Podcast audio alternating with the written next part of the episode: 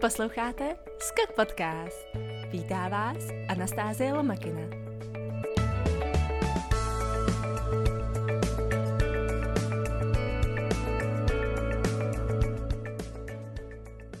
Ahoj všichni, vítám vás u dalšího dílu Skok Podcastu. Tentokrát mým dnešním hostem je Anna Vaničková z KPMG. Ahoj, vítám tě. Ahoj, děkuji, děkuji za pozvání. Že... My děkujeme, že ty jsi s náma. A na začátek bych tě chtěla poprosit, jestli by se s nám krátce nepředstavila, abychom se tady všichni se navzájem seznámili. Uh-huh. A, tak ještě jednou ahoj všichni. A, mé jméno je Anna Vaníčková a v KPMG pracuji zhruba šestým rokem a v současné době vedu oddělení společenské odpovědnosti a, a udržitelnosti. Uh-huh.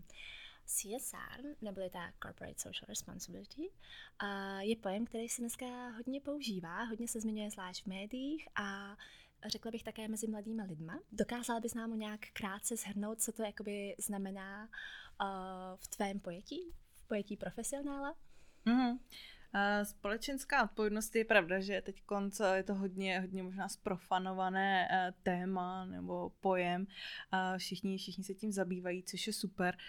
Je to v podstatě určitá odpovědnost vůči komunitám a prostředím, v kterém žijeme. Hodně v současné době eh, tím největším no, velkým tématem je climate change a, a vůbec dopady na fungování, na podnikání a tak dále. Ale ve zkratce řečeno, o čem všem to možná je, nebo to co, to, co pomůže k tomu pochopení, tak je to určitá prevence rizik do budoucna. Kdy vlastně firmy, když se budeme bavit o společenské odpovědnosti firm, tak se soustředí na to, co jsou vlastně rizika pro ně uh, do budoucna. Čemu můžou už tuhle tu chvíli uh, předejít nebo už se na to připravit. Takže když třeba hlavní surovinou pro mě je voda, kterou potřebuju k výrobě uh, třeba nápoju, tak už se v tuhle tu dobu budu zabývat ochranou vody a vůbec vším tím, co s tím souvisí. Budu upravovat procesy výroby a tak dále a tak dále. Je to hodně, hodně komplexní záležitost. Mm-hmm. A když jsem se připravovala na tento podcast, tak jsem zjistila, že vy jako KPMG toho děláte opravdu hodně. Z vašich webových stránek například jsem zjistila, že uh, poskytujete auditní služby neziskovkám, uh, dále například podporujete svý zaměstnance, aby pomáhali nebo se případně účastnili i uh, vedení neziskovek, nebo zakládáte finanční i nefinanční sbírky. A já bych se chtěla zeptat, jak pak monitorujete ty reálné dopady na společnost? Monitorovat dopad je další takový krásný uh, aktuální téma, který řeší hodně firm, ale i neziskovek. Dost často všude můžeme slyšet impact sem a impact takový a makový a, a máme dopady na životní prostředí a na komunitu. Uh, některé ty věci se počítají a monitorují celku jednoduše nebo jednodušeji a, u některých je to složitější, až eh, dá se možná trošku říct, no nechci říct nemožný, protože možný je skoro všechno, ale nemusí to být tak eh, relevantní. Těch, mm. Což se týká hodně jakoby těch softových, eh, softových věcí, u třeba dopadů na komunitu, jo, třeba jakým způsobem se projeví školení, protože my předáváme znalosti hodně neziskovkám, protože jsme vědomostní firma, nebo máme ten náš biznis, ty služby postavené především na znalostech a ty se snažíme předávat dál, tak tam se ten dopad třeba měří obtížněji.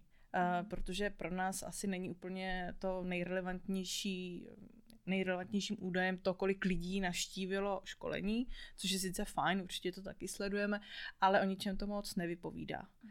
Protože těch vlivů, které se třeba do té neziskovky nebo do toho jejího fungování promítá, tak to školení je jenom jedno z mnoha. Mm-hmm. A u toho se to třeba těžko dohledá. Když to pak máme oblasti, kde zase se vrátím třeba k tomu climate change, kde už se to spočítat třeba dá. Tam už se dostaneme k nějakým reálným číslům, protože můžeme si spočítat uhlíkovou stopu, jakou zanechává naše činnost, to všechno, co děláme, jaké máme, nebo kolik, kolik služebních cest, kolik kilometrů nalítáme, najezdíme vlakem, autem a, a teda. A z toho už se dá něco odvodit a, a pokračovat mm-hmm. s tím, vůbec mm-hmm. na to mhm. nějakým způsobem reagovat. Mm-hmm. Takže uh, s tím, s tím dopadem uh, je to takové trošku komplikovanější, všichni to chceme měřit, ale někde nám to vázne občas. Aha, když jsme tady zmiňovali ty pozitivní dopady, A mě by zajímalo, jestli existují rovněž i nějaké negativní dopady, třeba jako nějaký vedlejší efekt uh, z různých CSR aktivit. Uh, ne, ne, Asi rychle v tuhle tu chvíli mě napadá uh, greenwashing, uh, protože že teď zase vrátím k tématu climate change. Se mluvám, asi se tím budeme jako hodně, hodně prolínat dnešní, dnešní rozhovor, uh, ale někdy, někdy se to až přehání.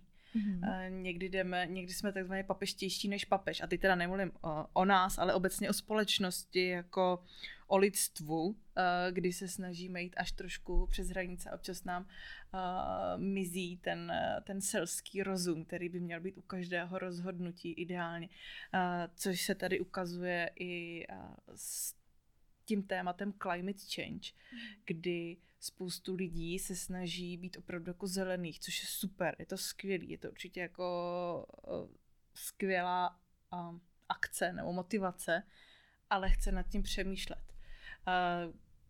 Když si vezmu kauzu plastová brčka.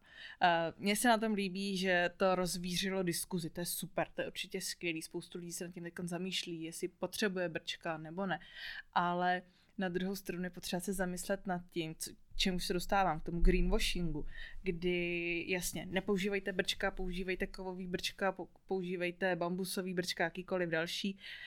A teď všichni si nakoupili brčka. Ale odkud se ty brčka vzaly? Spoustu z nich přiletělo z Číny.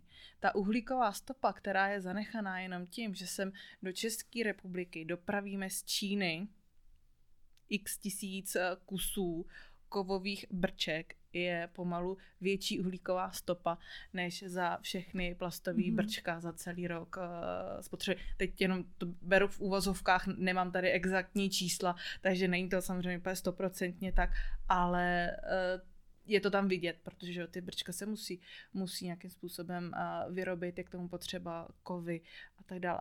Jo, je to hrozně daleko sáhlá věc, než to jedno brčko. Není jednodušší ty brčka přestat používat.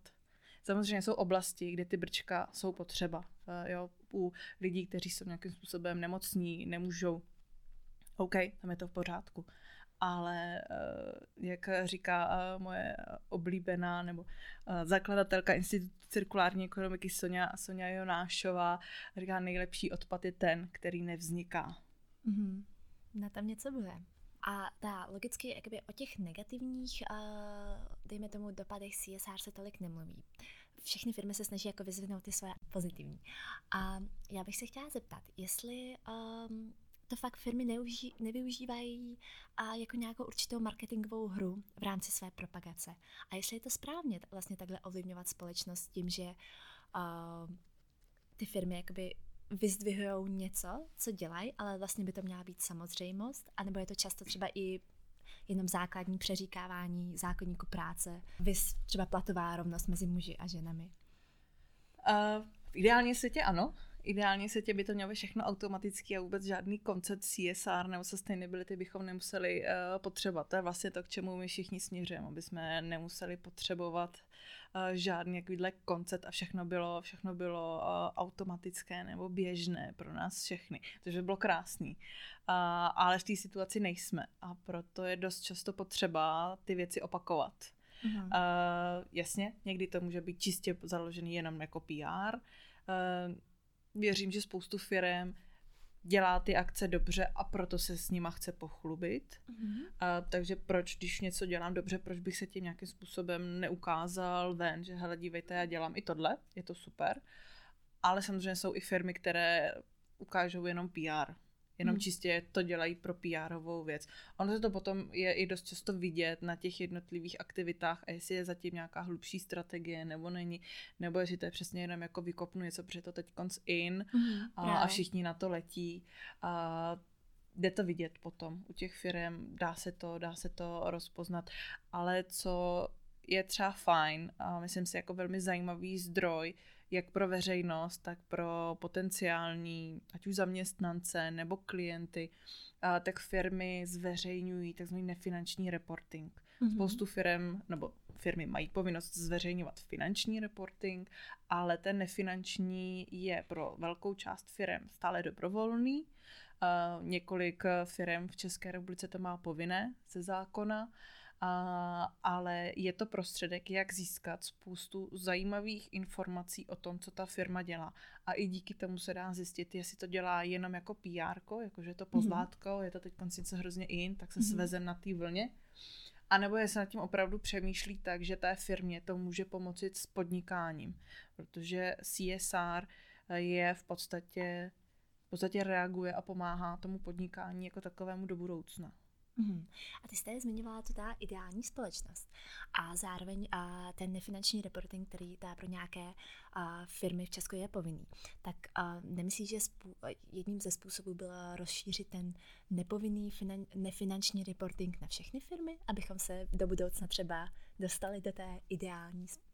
Ideálního stavu společnosti? Mm, nemyslím si, že by tomu přispěl úplně nefinanční reporting. Mm. Protože třeba v tuhle tu chvíli zase to něco svědčí o těch firmách, které ten reporting dělají sami dobrovolně, bez nařízení.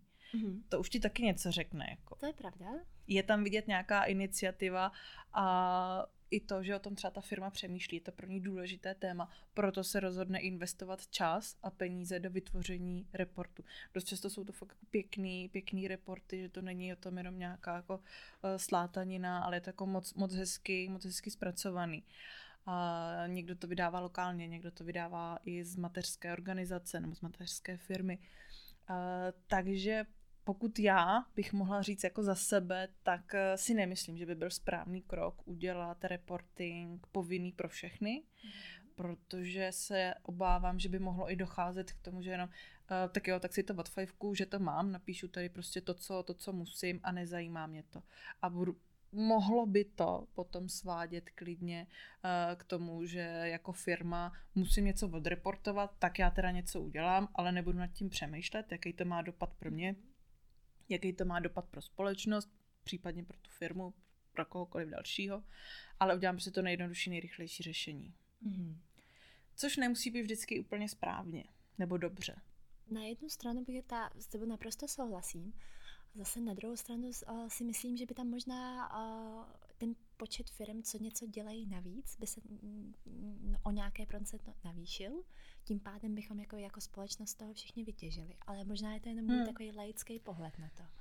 Hmm, já jak můžu pozorovat jako během posledních let, tak si myslím, že je tady spoustu jakoby mm, větších možná tlaků, nechci říkat tlaků, protože to je takové neúplně vhodné slovo, ale spoustu firm se rozhodne prostě nějakým způsobem na tu situaci aktuální reagovat, protože na ně tlačí jejich klienti, mm-hmm. jejich zaměstnanci, prostě jejich stakeholdři, na kterých jim záleží a to pro mě je asi důležitější, že ta firma se rozhodne něco dělat sama nebo reportovat mm. to, co už dělá sama od sebe, protože to téma je v tu chvíli pro ní důležité a nějakým způsobem ho přijme. Přijme ho za své a jde za ním. A k tomu vymýšlí nějaké aktivity, strategie a tak dále a tak dále.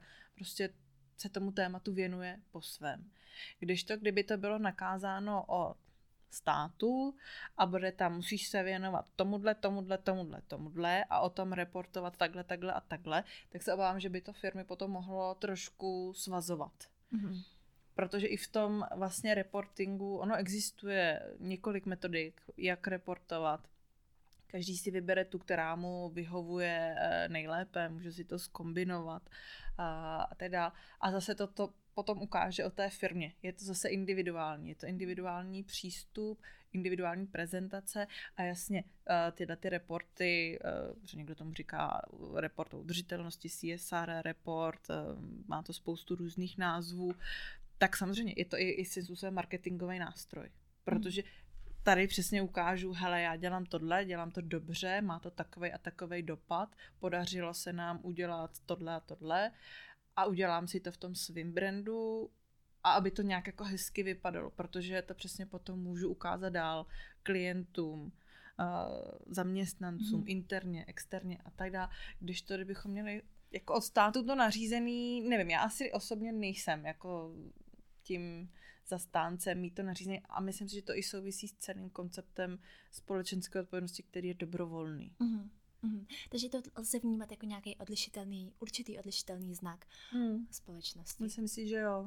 Teďka bych se chtěla přijít uh, k jinému tématu, který se ale ovšem opět vztahuje k CSR, a to, že uh, dalším častým předpokladem je, že CSR si můžou dovolit jenom velké a v uvozovkách bohaté společnosti. Jak to vnímáš? Nebo je to pravda? Myslím si, že to pravda není. Uh-huh. CSR může dělat každý. A může ho dělat uh, každý individuálně, firmně, malo, v, v malém i velkém uh, rozsahu. Je to opravdu na každém. Je to nějaké uh, zodpovědnosti vůči lidem, s kterými pracuji.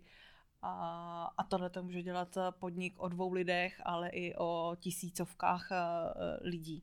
Mm-hmm. Takže um, jasně, větší firmy si třeba můžou dovolit víc investovat, a, ale nemyslím si, že by to bylo všechno jenom o financích. Mm-hmm. Takže ty dobrovolné například aktivity se také počítají a vlastně to, to je to, co by třeba čím by mohly ty malé a střední podniky začít? Nebo... Určitě ono, spoustu firm vlastně to takzvané CSR uh, dělá, jenom to nenazývají CSR, protože třeba ten koncept nebo to pojmenování neznají, ale uh, můžeme se vrátit k takovým jakoby základním věcem nebo hodnotám, že uh, platím včas mzdy, mm-hmm to už je jeden z prvních a základních vlastně bodů, protože přistupují nějakým způsobem férově ke svým zaměstnancům. Ale není to pak to přeříkávání zákonníku práce? Uh, může, ale zároveň je to opravdu jako odpovědnost. Uh-huh. Uh, jo, že, že poskytuju svým zaměstnancům příjemný pracovní prostředí. Uh-huh. Uh, pomáhám jim s nějakým jejich work-life balancem. V podstatě všechny tyhle ty základní, základní věci můžou být braný i jako CSR. A potom jsou firmy, které si vlastně na společenské odpovědnosti nebo na udržitelnosti ten biznis postaví. A to už vůbec nemusí být velké firmy. Dost často jsou to třeba startupy, které řeší tou svojí, eh, tím svým biznisem, no, tou podnikatel, tím podnikatelským záměrem, řeší nějaký konkrétní problém. Teď vzniká spoustu startupů právě ve spojitosti s climate change, které se snaží nějakým způsobem na to reagovat. A, nebo je to úprava procesu, výroby. Mám výrobek, který, nebo produkt, který může pomoct eh, třeba a omezit plítvání s vodou. To jsou, to jsou super věci, takže i na tohleto, tohleto všechno se do toho dá zapojit. Já ze svého produktu, ze své služby můžu udělat uh, udržitelný produkt, mm-hmm. což má mnohdy mnohem vyšší přidanou hodnotu, protože to tam se potom ten dopad uh, vlastně násobí, protože má, má to dopad na mě, jako na firmu, která to vyrábí, ale zároveň i pro ty, kteří si ten produkt koupí a používají ho zase ve své výrobě, činnosti a tak dále. Takže i tohleto je jakási společenská odpovědnost. A třeba s tím eh, mně se hrozně líbí, jsem tady zmiňovala Soniu uh, Jonášovou z Institutu cirkulární ekonomiky, což je uh, další jako hrozně zajímavý téma nebo mm, vlastně koncept, ke kterému se začíná přistupovat. Mm. A do toho, čím víc firm se zas, do toho vlastně jakoby zapojí nebo přistoupí na tu myšlenku cirkulárního fungování, tím to bude zase lepší. Možná jenom pro osvětlení těm, kteří se s pojmem cirkulární ekonomika nikdy uh, nesetkali, tak zjednodušeně je to o tom, že v současné době jsme zvyklí fungovat takzvaně lineárně, kdy uh, někdo vyrobí produkt, Eh, já si ho koupím jako uživatel, používám ho, až přestane fungovat, eh, tak ho vyhodím eh, takzvaně do koše a z koše to jde do spalovny na skládku a tak dále. Je to lineární fungování. Když to cirkulární ekonomika by tohleto měla měnit, nebo jím cílem je měnit to, kdy v podstatě už při výrobě, při tom vyrábění nebo vymýšlení toho produktu, já přemýšlím, co se s tím produktem stane, až přestane fungovat, až doslouží tomu svému prvnímu a, nebo původnímu účelu, že můžu už navrhovat nějaký ekodesign, to znamená, že se dá potom rozložit na x věcí, které se dají třeba použít na výrobu něčeho dalšího a, a vlastně se mi takhle z odpadu stane zdroj, stane se mi z toho sekundární uh, surovina. Mm. Na to bych chtěla navázat. Z mého pohledu mám pocit, že právě ta cirkulární ekonomika se stává víc a víc trendy a je to ten, jakoby, ten hlavní bod uh, CSR v dnešní době. Uh, je to tak, nebo je tam něco ještě víc důležitějšího, co teďka nabírá na obrátkách? Myslím si, že je to jedno z témat. Uh, možná i, i, i, i díky, díky institutu se to hodně, hodně v České republice nebo mezi českými podnikateli hodně odráží, což je určitě super, mm. protože čím víc lidí začne přemýšlet při výrobě cirkulárně, tím, tím to bude asi lepší pro naší eh, planetu a pro budoucnost. Ale samozřejmě pak eh, jsou, jsou firmy, které poskytují pouze služby. Tam se ta cirkularita zavádí obtížněji. Samozřejmě hmm. můžeme mít cirkulární kanceláře, postavit eh, to nějakým způsobem, ale není to o tom, že já si ten produkt udělám cirkulární. Tam to samozřejmě jde obtížněji. A, takže určitě je to, je to velké téma. Doufám, že se bude dostávat i dál do popředí i z hlediska třeba legislativy, mm. kde by k tomu mohli naši zákonodárci trošku uh, pomoci, protože se připravují uh, nějaké uh, akční, akční plány, což by samozřejmě mohlo souviset i s agendou Evropské komise nebo nové Evropské komise, kde vlastně by se Evropská unie chtěla zavázat k tomu, že bude karbon neutral a teď doufám, že to řeknu správně, do 2050. Mně se to vždycky plete, protože se standardně používá 2030 a 2050, mm-hmm. tak uh, myslím, že EU e má 2050, k čemuž by tohle mohlo uh, pomoci. A potom další takové velké téma, které můžeme vnímat napříč trhem, je určitě diverzita a inkluze. Mm-hmm kdy vlastně firmy se snaží přizpůsobovat pracovní prostředí tak, aby bylo příjemné všem, vlastně všem zaměstnancům, nehledě na věk, pohlaví, sexuální orientaci, zdravotní stav, v podstatě všechno, všechno, všechny takovéhle nejrůznější atributy. Například um, k té uh, cirkulární ekonomice. Vnímáš, že tam to podpoření tím zákonem bylo, by bylo naopak prospěšné? Já si myslím, že by mohlo. Tam, tam, mm, dobře. tam si myslím, že by mohlo. I, no, jo, já myslím, že jo, protože hodně se teď i podporuje na a, veřejné úrovni cirkulární zadávání nebo mhm. odpovědné mm. zadávání a, zakázek. Co to prakticky znamená? Když v podstatě stát vypíše nějakou zakázku, veřejnou zakázku, tak už si do těch podmínek uh, pro potenciální dodavatele mm-hmm. té mhm. služby dá uh, podmínky, mm-hmm. že by to mělo být odpovědné a teď už yeah. záleží, uh, jaký ten konkrétní projekt je, čeho se to týká, aby se tam odrážely vlastně tyhle ty uh, zase věci. Mm-hmm. Společensko odpovědní, udržitelné, případně cirkulární. Mm-hmm.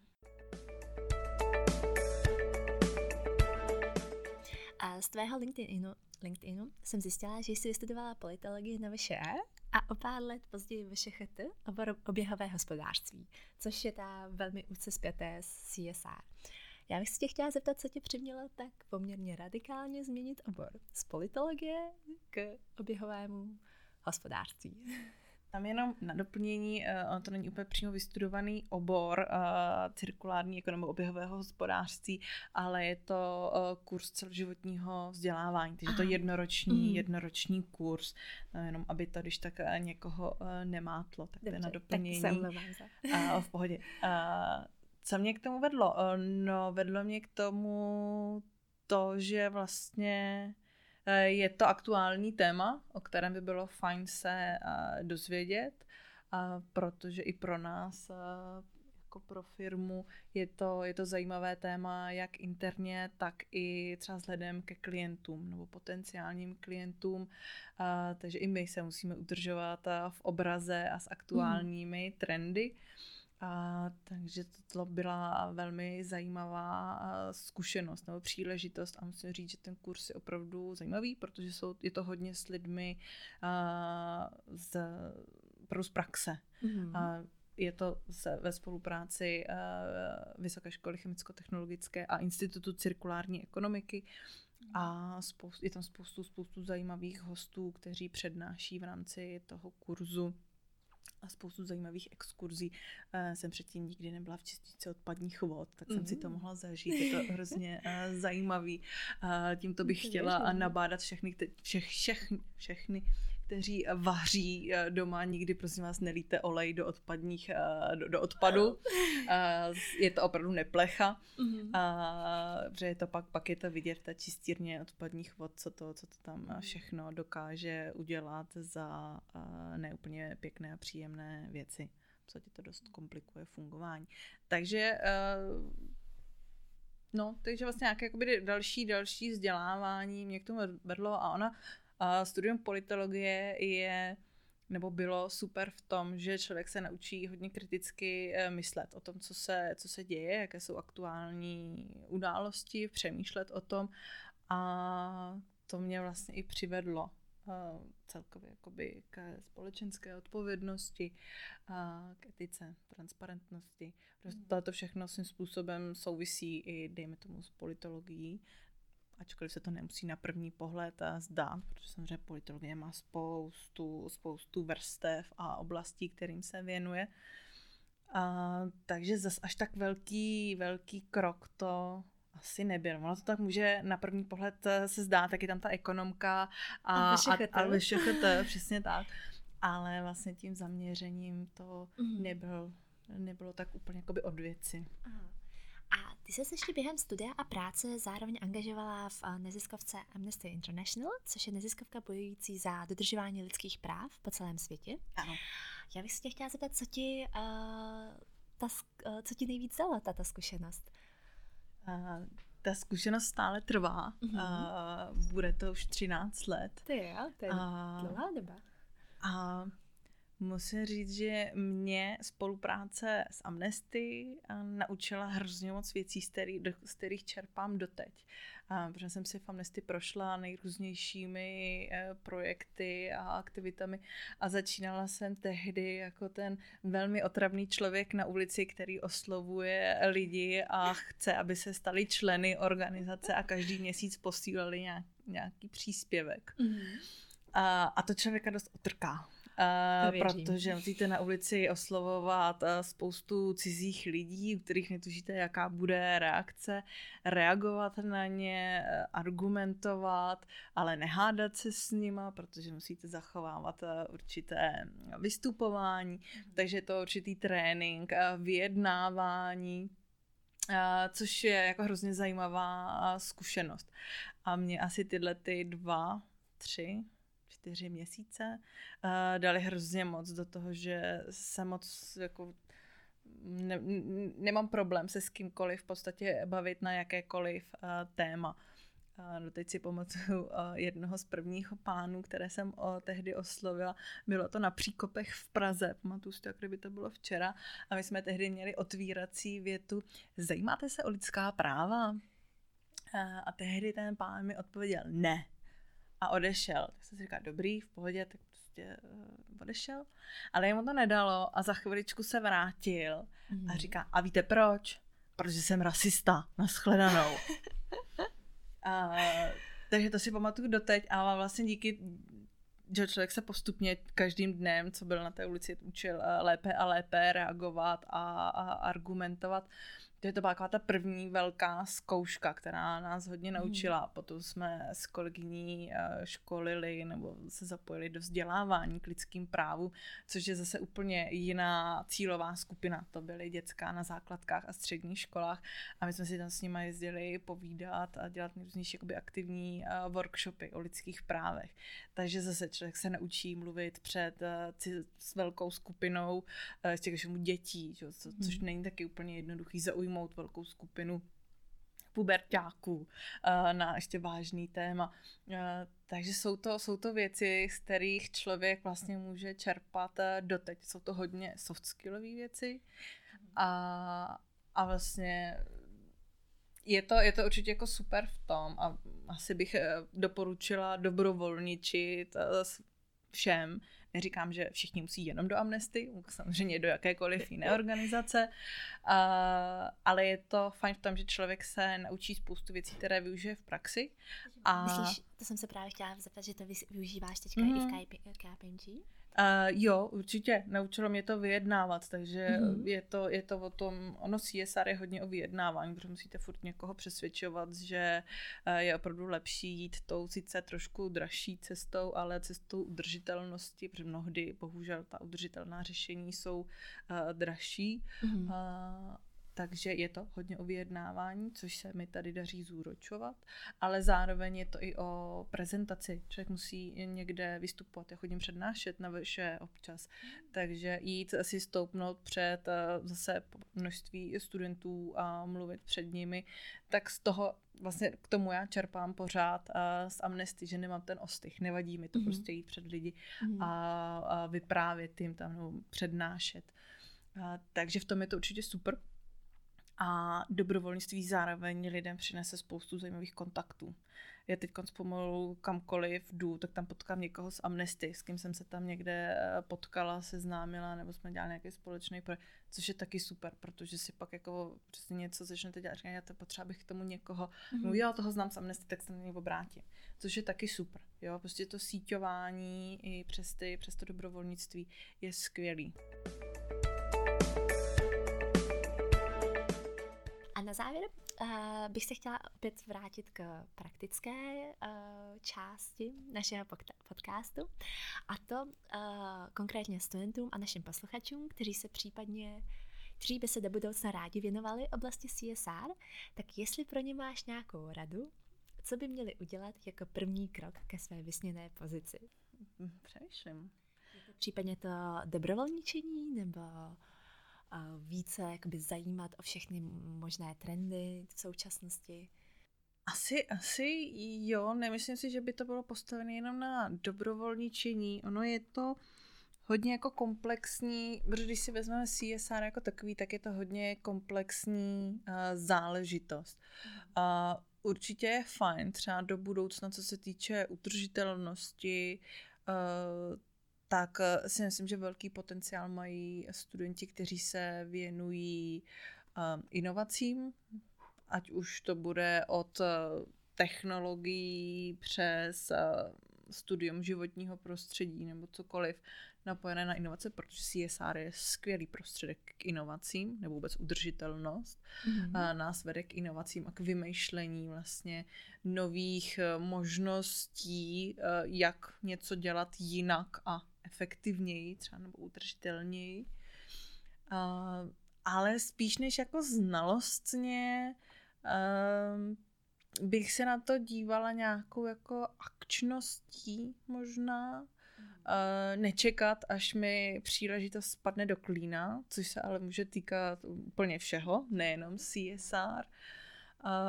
A pokud má člověk nějaký dobrý nápad, tak určitě se ho nebát a prodat hlavně myslím si, co je, co je asi důležitý ještě u, u společenské odpovědnosti a udržitelnosti, je vůbec tomu konceptu věřit a nějakým způsobem ho následovat. Není potřeba být úplný extremista, to asi hmm. nikdo úplně nechce, a, ale e, věřit tomu, že dokážu já, potažmo firma, potažmo kdokoliv, něco změnit. Hmm tak to si myslím, že mm. asi, asi jedno z důležitých věcí, protože dost často potom ten uh, názor bude uh, napadán. napadán, přesně tak, bude potřeba si ho hodně uh, obhajovat a mm. trošku za něj bojovat, prodat ho když jsme, když cílíme tady i na studenty ekonomie, ekonomie ekonomických oborů, tak určitě i, i, i prodat tu myšlenku, protože to zase ve spojení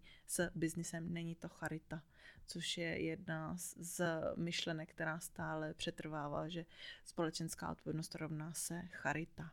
Mhm. A ano, charita tam je, ale je to jenom jedna ze součástí uh, celé společenské odpovědnosti a udržitelnosti. Není to to, kdo to bývalo před mm. uh, x lety, ale teď už, už jsme se posunuli někam dál v tom vývoji a už charita je jenom opravdu jako malá součást uh, celého tohohle, nechci říkat odvětví, ale oblasti. Já bych ti tímto chtěla poděkovat za vyčerpávající odpovědi a za to, že jsi přijala naše pozvání do podcastu. A také bych se chtěla tímto rozloučit s našimi posluchači a příště naslyšenou.